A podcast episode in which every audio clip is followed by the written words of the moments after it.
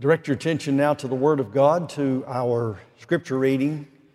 And I'm telling you, we go from one extreme to the other. We've had these narratives that go on for chapter after chapter out of 1st and 2nd Samuel, and now we come up here and we have one verse. But let's pay attention to it. This is our scripture reading for the morning. 2 Corinthians 13, the very last verse of that letter. The grace of the Lord Jesus Christ and the love of God and the fellowship of the Holy Spirit be with you all. The word of the Lord. Amen. You may be seated. That sounded so much like a benediction, I was afraid that somebody would just go ahead and leave when we, when we finish. And that's exactly what it is. We're now looking at our summer series, which will go about a dozen weeks through the summer, and we'll have several of our pastors preaching, not in this hour.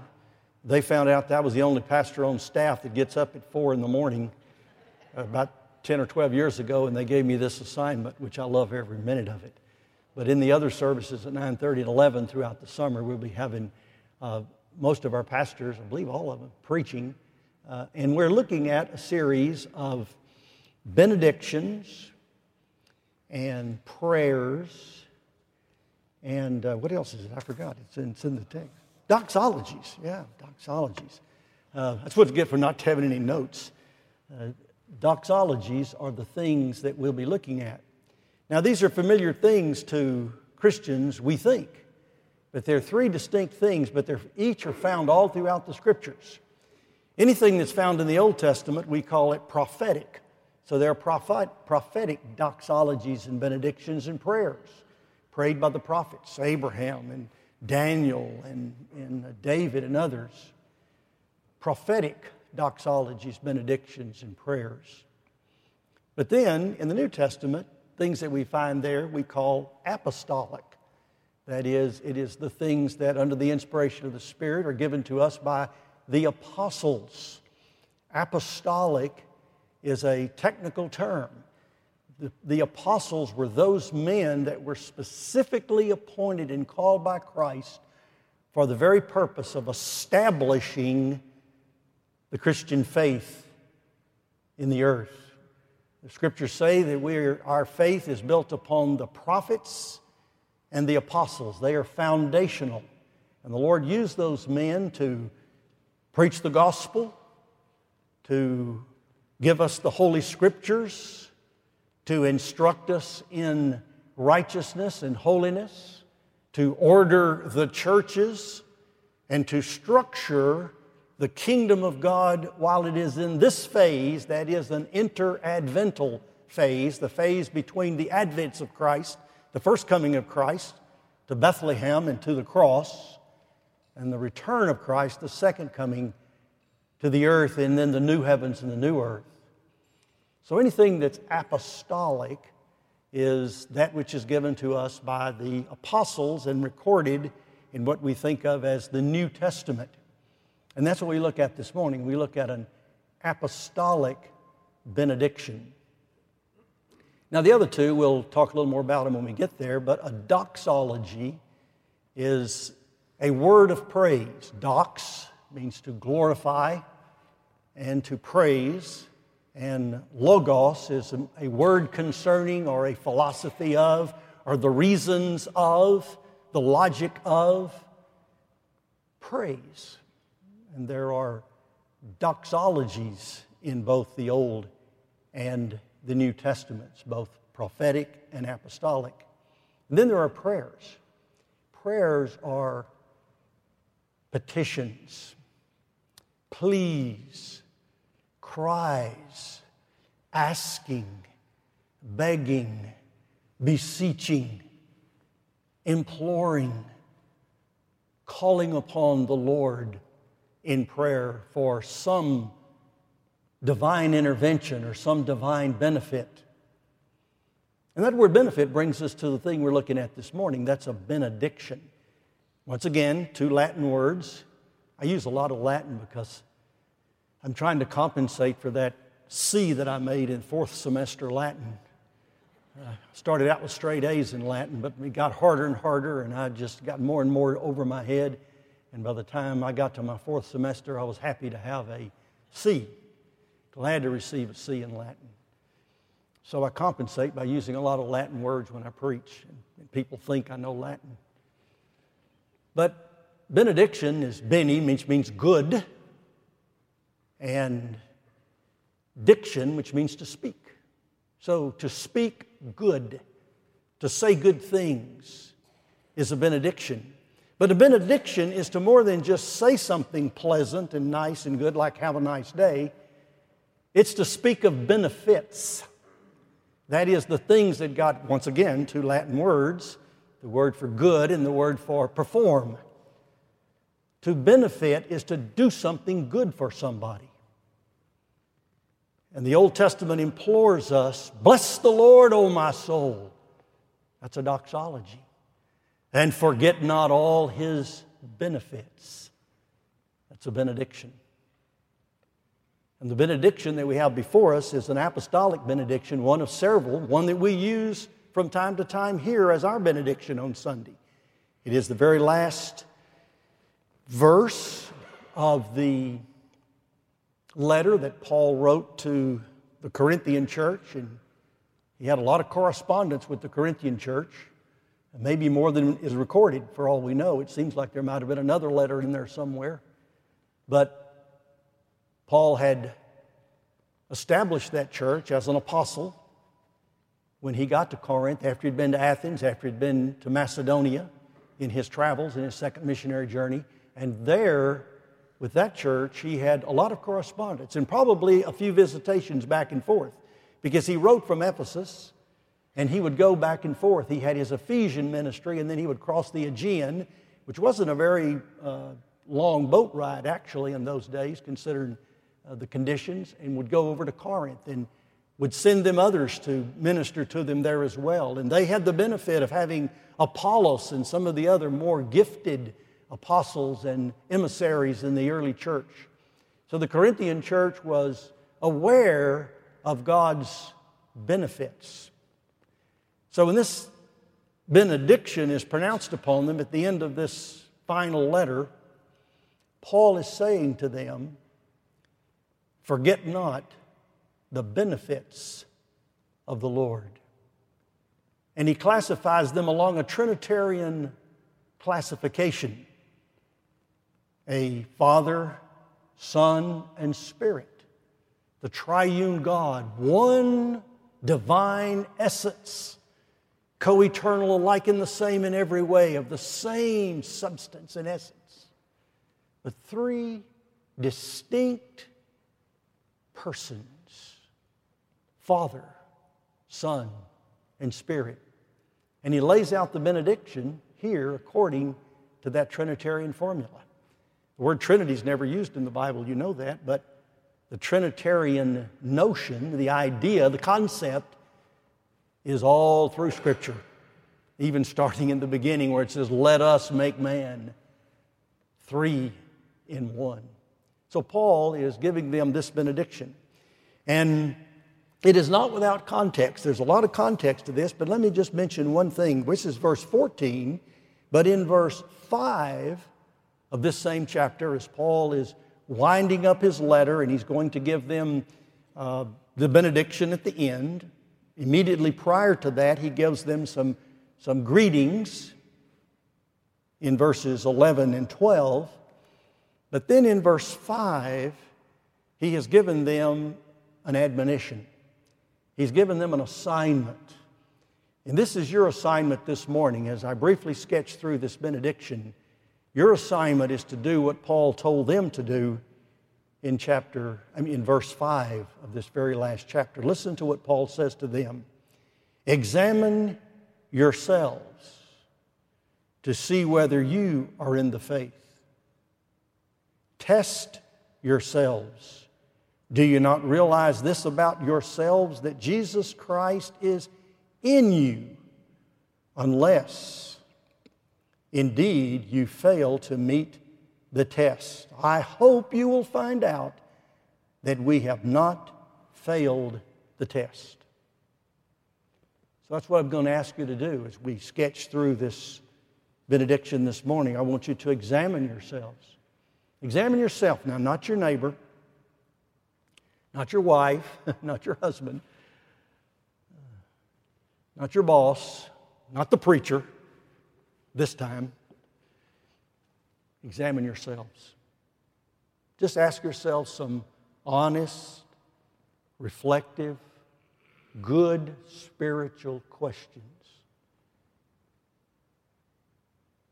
and see how you do. And Paul's hope is that you will not fail your own test, your own examination. But if you do fall short in your examination, listen to the gospel. Hear the words of the gospel for your remedy. If you fail the test, it could be in the first instance you're still in your sins. You're dead in trespasses and in sin. You're lost. You're without God. You're without hope. You got plenty of religion, but you just don't have the Lord. Paul says here, Do you not know that Jesus Christ is in you? Or do you not realize this about yourselves that Jesus Christ is in you? Christ in you is the hope of glory. Glory is our final state, our state of glorification, finally making it through. We're not, we're not in the state of glory yet. We're in the state of grace. By God's grace, we are. But examine yourself and see if you're in Christ, if Christ is in you. And if you fear as you examine yourself that you're not, then hear the gospel. There's a divine necessity laid upon you. You must be born again. So you better completely convert to a prayer. Pray that God will give you the regenerating work of the Holy Spirit in your heart to bring you from death to life, to wash you clean, to renew you, to make you what you ought to be.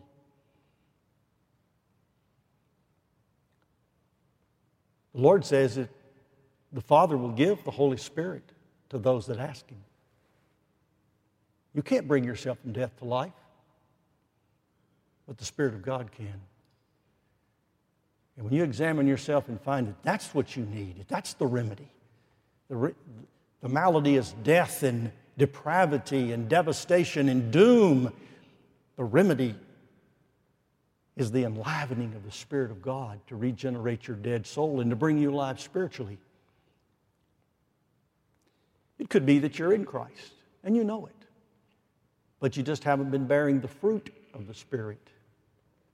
You see, the point of a benediction is to count the benefits. And let's just sketch them for just a moment, if you will. What is the benefit of the grace of the Lord Jesus Christ? Paul summarizes it in the same letter. He says in chapter 8, For you know the grace of our Lord Jesus Christ. Notice he uses that same phraseology Lord Jesus Christ. I trust all of you know that those are names for Christ. They're used interchangeably in titles, but they don't mean exactly the same thing. Lord means master, sovereign. The kurios is the, is the, the Caesar, the sovereign master. Lord, He is that. Is He that in your life? Jesus is a human name, but it means Savior. It's the name Yeshua or Joshua or Savior, Rescuer, Deliverer. Do you know Christ to be Jesus? The angel said, You'll call his name Jesus, for he will save his people from their sins. Is he Jesus to you? Is he your Savior? And Christ, Christ is the word Christos, the word Messiah from the Old Testament. It means the anointed one, the one that God has specifically given the task of saving, ruling, reigning. Christ is the name that is above every name. He is the one that's high and lifted up. Today's Ascension Sunday, and it's the day we talk about when, when he was enthroned on high and seated at the right hand of the Father. So Paul uses that same terminology in verse 8 of chapter, uh, in chapter 8, verse 9. For you know the grace of our Lord Jesus Christ, how that though he was rich, that he had all the splendors of glory and all the divine attributes and the free exercise of all of them, though he was rich in every sense, he was the heir of the universe. Is the way the scripture puts it. That's, that's pretty rich. He, he owns it all. Though he was rich, yet for your sakes he became, your sakes, on your behalf, for you, he became poor. That is, he divested himself of all of that and came in humanity while maintaining his deity. He, in his humanity, took on our predicament and remedied, remedied every malady of our sinful condition. In order that you, through his poverty, through his sacrifice, through his giving up, through his emptying, through his lowering of himself and humbling of himself, even to become obedient unto death, through that, you might be rich. How rich? Being a co heir with the one who owns the universe.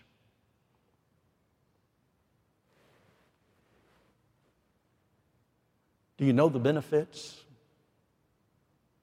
of Christ as your Lord, your Savior, and your King? Have those benefits been enhanced in your life by a continual work of the Lord in your life? Well, let's move to the second part of the benediction. I think that's enough right there. Amen. But there's a whole lot more. There's a whole lot more. It says, the love of God. The love of God. The Bible lets us know that from the very beginning, God is love. God operates on a superior motive of love, the emotive force in the will of God, harnessing the power of God, which is infinite, moves toward an end of love. I taught in one of the Sunday school classes a couple of weeks ago on the sovereignty of God using Romans 9. and when I got through, got a lot of comments from that. When I got through, some folks talked about different aspects of that. One person said to me, you know, you talk so much about God being sovereign and us submitting to God and God's will being absolutely unassailable and on, on and on. He said, he said, a good Muslim would believe that. I thought, do you think sovereignty in the hands of Allah, if there is such a God, is the same as sovereignty in the hands of the Lord God Almighty? The thing that's the difference is the person. It's God. There's no love in Allah. There's no sacrifice in Allah. There may be a, just, a notion of power. There may be a notion of justice. There may be a notion of judgment. There may be a notion of any number of theological notions, but there's no understanding of the Lord. No one is like God Almighty, the maker of heaven and earth the God of Abraham, Isaac, and Jacob, the God that's revealed to us in Scripture. Even in the Old Testament, before God ever got the law written down and got the final period on the paragraph of the Decalogue, He let us know that God is compassionate and loving and merciful. There's no more, oh, love of God. How vast and far, how marvelous. But I'm here to tell you, I wouldn't be a gospel preacher if I didn't tell you that the love of God is not amorphous all over all the world in some generalized way like mayonnaise spread upon a, a slice of bread. The love of God is focused like a laser beam in His Son, Jesus Christ. And the only way to participate in the saving love of God, the redeeming and the glorifying love of God, is to come to Christ there's no other place. God so loved the world that he gave his only begotten Son, that the one believing in him shall not perish, but have everlasting life. If you're looking to not perish outside of Christ, don't count on the love of God to be there. The wrath of God abides on the person who is not in Christ. He that hath the Son hath life, he that hath not the Son hath not life, and the wrath of God abides on him. If you want to find the love of God, you've got to find it in Christ. You've got to come to Christ in repentance and faith. Herein is love, not that we loved God, but that He loved us and gave His Son to be the propitiation, the means of forgiveness for our sins. God commendeth His love toward us in that while we were yet sinners, Christ died for us. Is the love of God a benefit in your life? Do you know the love of God? There's an old gospel song until you've known the love of God, you know nothing till you know the love of God. Do you know the love of God? One of the ways you can check, the Bible tells us, is you can Give yourself an examination and you can ask yourself the question Do I love the brethren? Do I love other Christians? Do I love God with all my heart? And you, and you, know the, you know the list of questions. I'm not talking to people this morning that don't know the Bible. But did you know knowledge of the Bible won't get you into heaven? Not even a belief in God. The devils believe. And they tremble. They got more respect for God than most of us do. But they're still condemned. Let's don't find ourselves in that place. Well, we must hurry on. The fellowship of the Holy Spirit be with you all. The fellowship of the Holy Spirit. Do you know that fellowship? Do you know what it is to be, first of all, born of the Spirit of God, to be quickened in your soul, to have a new heart, have what's called in the first instance that it's ever referred to in the scriptures the circumcision of the heart? having your heart transplanted, the old stony heart taken out, and a heart of flesh, a living, beating, vibrant heart put in, spiritually speaking. That's the work of the Holy Spirit of God. Are you born of the Spirit? Are you walking in the Spirit? That is, are you bearing the fruit of the Spirit? Are you walking in step with the Spirit? Are you listening to the voice of the Spirit in the Holy Scriptures as He speaks through those inspired writings of the prophets and the apostles? Are you led by the Spirit?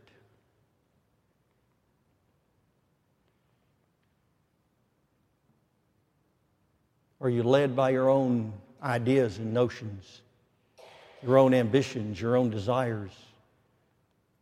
Or even worse, are you pushed around by circumstances and by others? Do you live a life that can be called spiritual, genuinely spiritual, in the sense that it is of the Spirit of God, the very divine Spirit. Does the Spirit bear witness in your life that you're a child of God? That may be my final question. Are you a child of God? When the benediction is pronounced, it says, The fellowship of the Holy Spirit be with God with us. That's the, that's the covenant promise. I will be with my people. I'll be with you till the end of the age. That where I am, there you may be also. It's, it's this association, this close, intimate connection. That the Lord is with us on the mountain and in the valley during the day, during the night. When we're up and when we're down, He's with us. When we know that He's with us. In sweet communion, He's with us when we think He is far away as the furthest star, He's still with us. Fellowship of the Spirit be with, and I love the way Paul ends so many of his phrases with the word y'all. With you all. All. All. God is not willing that any should perish, but that all should come to repentance. If you are not a believer in Jesus Christ this morning, if you've not come to Him, you're without excuse. There's no reason for you not to. Today is the day. for you to begin to see in your life the benefits of this benediction.